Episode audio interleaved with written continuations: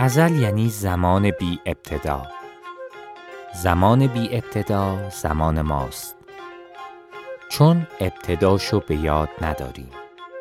کدوممون لحظه پیوند روح به جنین در خاطر داریم؟ یا اون نفس اولو که بیرون از شکم مادر کشیدیم؟ ما از فراموشی شروع شدیم از ازل. اگر این نسیان فراگیر نبود به جاودانگی باورمند نبودیم. تا ازلی نباشیم ابدی نیستیم. اگر ابدی نبودیم نادیدش نمی گرفتیم مرگو میگم. اون چیزی که ما خیال زده های متوهم پاک فراموشش کردیم.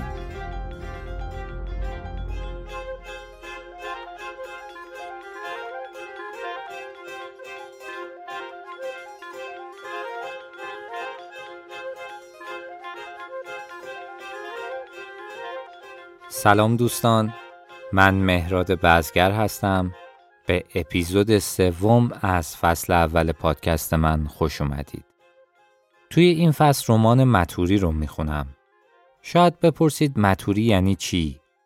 اصلا چجوری می نویسنش؟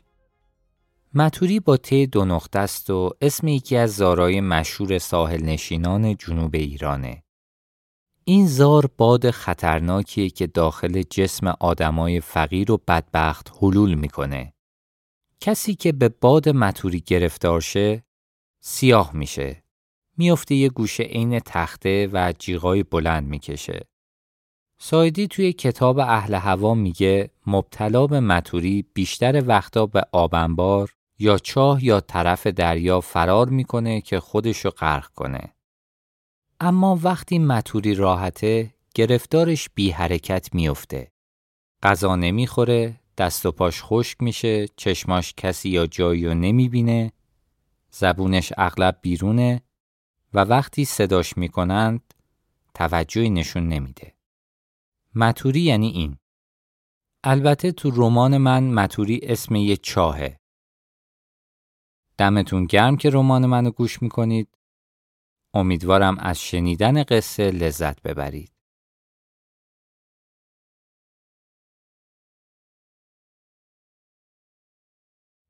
شروع زندگی کجاست؟ من میگم جایی که آدم خیشتنشو می‌کشه. خیشتن. چه بار سنگینی که ما تمام عمر حمالشیم. اگر این خیشتن نبود، رنج وجود نداشت. رنج ذره ذره ساختن، ذره ذره نابود شدن. چجوری میشه از این خیشتن خلاص شد؟ زورمون که به خیشتن خودمون نمی‌رسه. اما خیشتن دیگرانو چرا؟ مثل آب خوردن نابودش می‌کنیم. اگه زنده یا بی خیشتن، کشتن خیشتن تو دیگران انجام دادند. تو فقط ضربه آخر رو زدی. حالا که از خودت خلاص شدی، به یه شرط صاحب زندگی هستی. زمانی که قدرت داشته باشی. این درسی بود که پدر بزرگم جبار به من داد. در برابر چی؟ کشتن خیشتنم. جبار باور کرده بود که خداست. تمام صفتهای انسانی رو به جز خودخواهی و غرور نالازم تشخیص داده بود ریخته بود تو چاه خلا. قیافشم با باقی آدما توفیر داشت. یه جور عجیبی بود. فکرشو بکن. اگه آدم تمام عمر نخنده چی به سر صورتش میاد؟ نگاش چقدر تلخ میشه. از چشمای جبار آتیش میباری.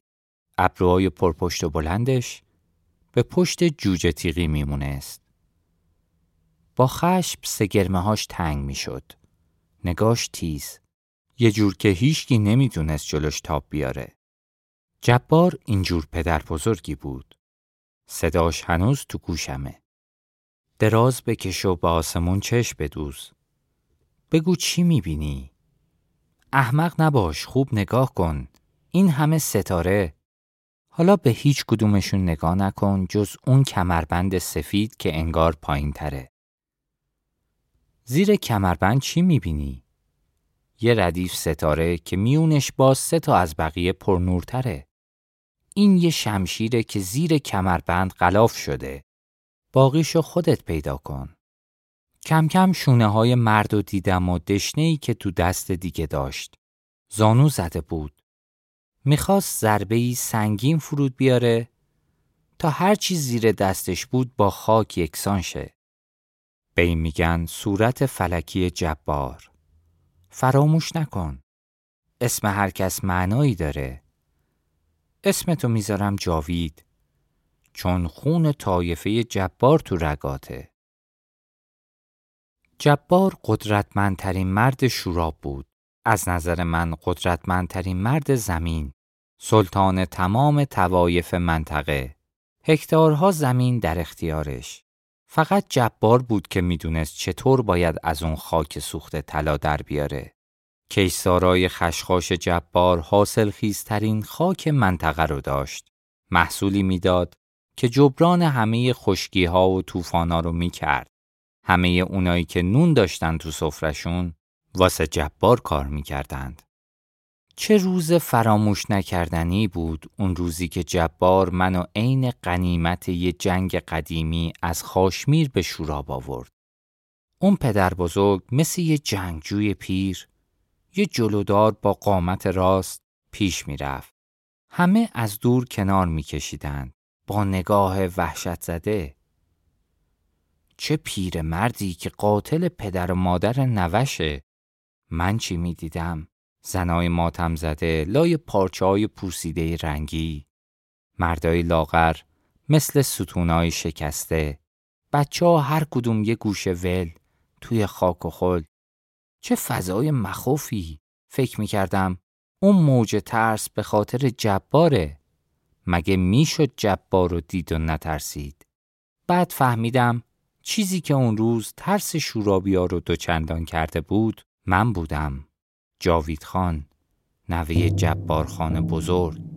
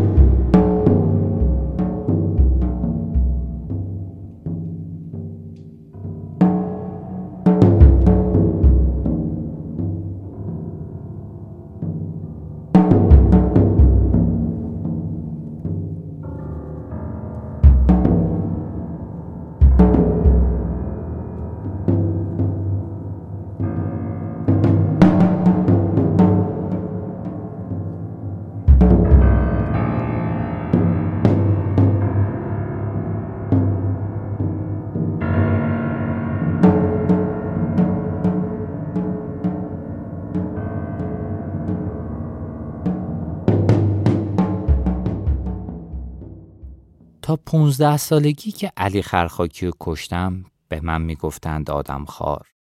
راست می‌گفتند. قصه شو از ملک دینار شنیدم. چون خودم نمی‌تونستم شاهدش باشم. اون روزیو که شکم دختر جبار اومد بالا به اندازه دو تا هندونه. نطفه من و برادر دوقلوم از چند ماه قبل بسته شده بود. خیلی قبلتر از اون که کسی بدونه. اما اینجور رسوایی ها پنهون نمیمونه. شیونای پردرد دختر جبار هر غروب مثل ناله شغال توی شوراب میپیچید. شورابیا بزرگی شکم و درد نامعمولش رو گذاشته بودن پای حروم بودن حاملگی، پای ناپیدا بودن پدر. از نظرشون اون شیون و شیهه ها سزای هرزهی بود که آب پشت نامحرم به خودش راه داده بود. در حالی که دردای وحشتناک اون دختر بیچاره علت دیگه ای داشت توی وضع حمل از برادرم چیزی باقی نمونده بود جز پاره پوست و استخون نرم به کشف شورابیا تو این حاملگی شیطانی من به جای اینکه از ناف مادر تغذیه کنم شروع کرده بودم به خوردن تدریجی برادرم. حتما می‌پرسید اگه من گوشت نبافته برادر رو میجویدم چرا اون زن لاغر زیبا درد می‌کشید؟ شاید زیاد تکون میخوردم تا گوشت رو به دندون بکشم. شایدم برادرم از درد گازا به شکم مادر لگد میپروند. اما این برادر خیلی هم ناتوان نبود. چون من با یه چشم کور به دنیا اومدم به رنگ تیله و پنج ردیف خط موازی روی کمرم که هنوزم مثل زخم تازه سرخه. اما چه باک من واقعا یه نفر رو خورده بودم. چیزی که تو اون مقطع واسه من اولویت داشت این بود که یه شبه از بیچیزی مطلق پا به امارتی سه طبقه گذاشته بودم با یه حیات مرکزی بزرگ، یه باغچه و یه درخت نخل پیر و یه حوز که به شکل ناباورانه آب داشت. کنیز جبار دختر 16 17 ساله ای بود به اسم ولیمه که در جهان از هیچ چیز بیشتر از من نمی ترسید. اگه وقت شستن رختا از پشت سرش رد می شدم مثل ماده گربه ای که جندیده خیز بر می داشت. از حول خودشو به در و دیوار می کوبید. هنوز نمی‌دونستم چرا از من می ترسه. اما مثل همه اونایی که از ترسوندن بقیه لذت می‌برند از موقعیتم سوء استفاده می کردم تا قدرتم رو به رخ بکشم. ولیمه هر بار که علی خرخاکی رو توی راه می‌دید بچه رو با اون قیافه نکبتی خر می کرد و می آورد به امارت. من ذوق زده از اینکه بچه‌ای به سنم پیدا شده که می‌تونم توی سر کلش بزنم میپریدم وسط حیات اما شازده تمایلی نشون نمی‌داد. مبادا که از شربت خاکشیر و زعفرون ولیمه بی نصیب شه.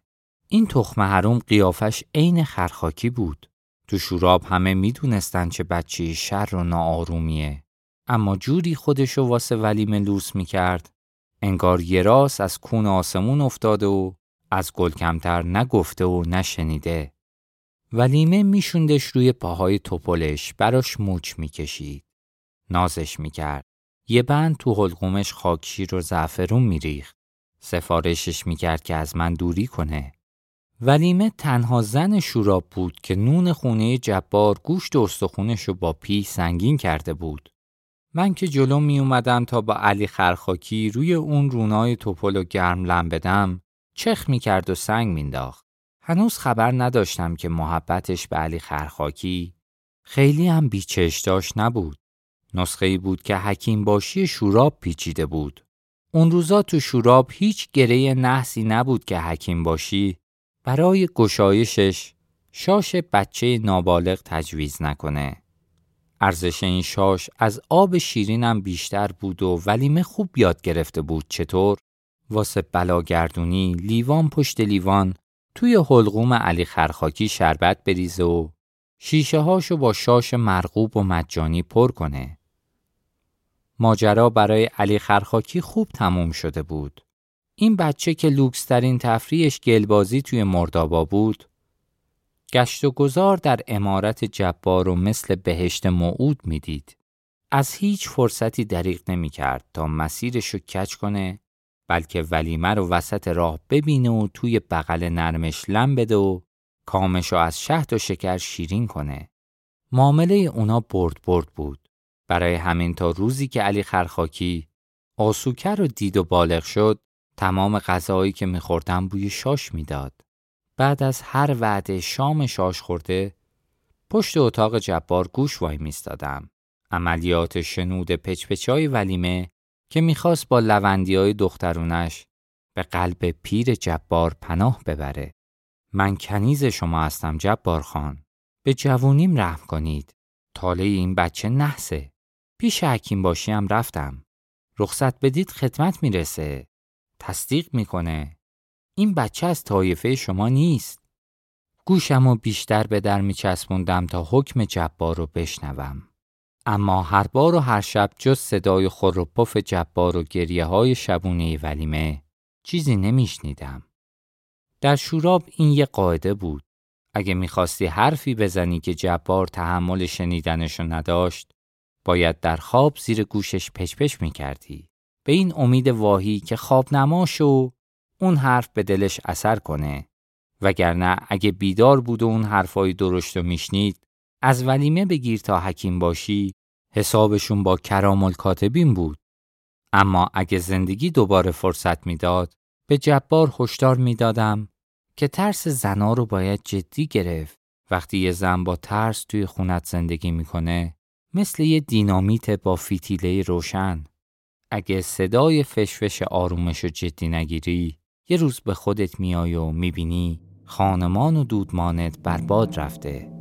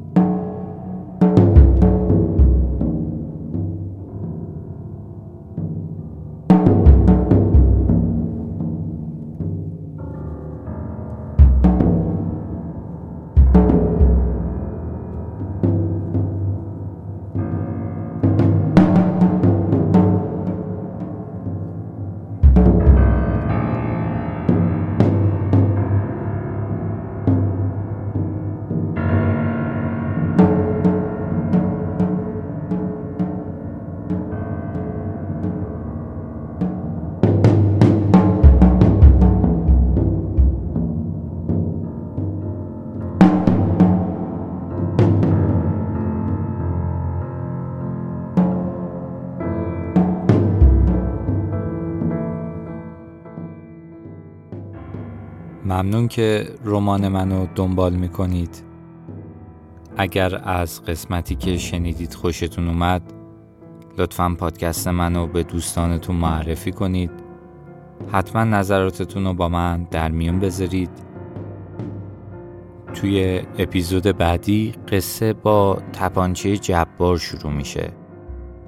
این تپانچه توی رمان متوری برای من شروع خیلی از ماجراها بود.